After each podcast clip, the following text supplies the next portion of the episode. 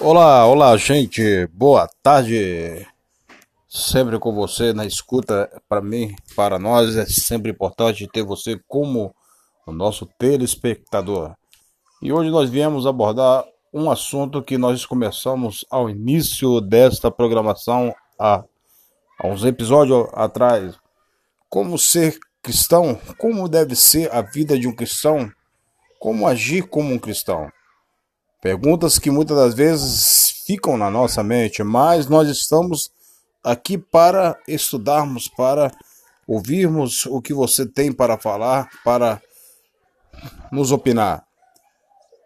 Segundo os relatos bíblicos, o cristianismo apareceu após o surgimento do Novo Testamento, ali quando o povo seguia a Jesus Cristo de Nazaré. E foram titulados como cristãos seguidores de Cristo. E para ser um bom cristão, nós temos que fazermos como o mestre fez. Andar nas pesadas do mestre. Vivemos uma vida como o mestre viveu. Uma vida exemplar, uma vida na qual ele deixou exemplos claros e lítidos para que nós andássemos. Para nós é uma satisfação saber que você hoje está ouvindo palavras que brotam do coração de Deus para os nossos corações. Palavras que são alimentos verdadeiros para a nossa alma.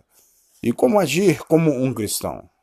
Agindo assim como Cristo agiu. Olhando a vida de Jesus, espelhando na vida de Jesus, sendo imitador de Cristo. Mas muitas das vezes você pergunta como eu vou chegar a esse estatuto, esse nível. Homem nenhum, nem mulher vai conseguir chegar. Mas eu tenho a garantia que nós tentaremos chegar. Esforçaremos cada dia, venceremos, mataremos um leão.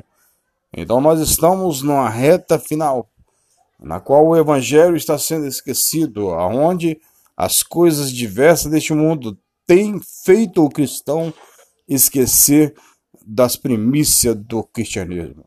Mas nós estamos aqui para aprendermos, estamos aqui para vivermos em uma comunidade cristã, uma comunidade na qual a Igreja de Deus, ela precisa estar inserida, que é a Igreja primitiva.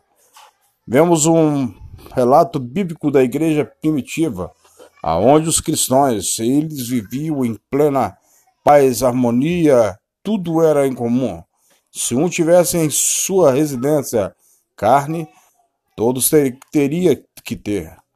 Se um tivesse uma roupa, todos teriam que ter, porque não era vaidade a vida do crente, mas era Jesus Cristo em suas vidas. Não era vidas de esbanjar, mas sim vida que dividiam as suas coisas. Então nós estamos aprendendo aqui no nosso programa chamado Nossa Realidade. E para mim é uma satisfação ter você sempre conosco.